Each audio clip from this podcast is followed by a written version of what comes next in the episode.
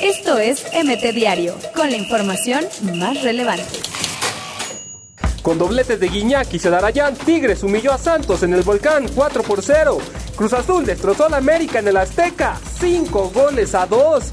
Guiñac festeja gol con selfie y la publica en Instagram. Está salado, Veracruz ganaba al 83, pero fue igualado 3 minutos después por León. Liverpool salva el invicto con un penalti de último minuto. Pizarro ya está de regreso. Montes y Urreta Vizcaya descartados.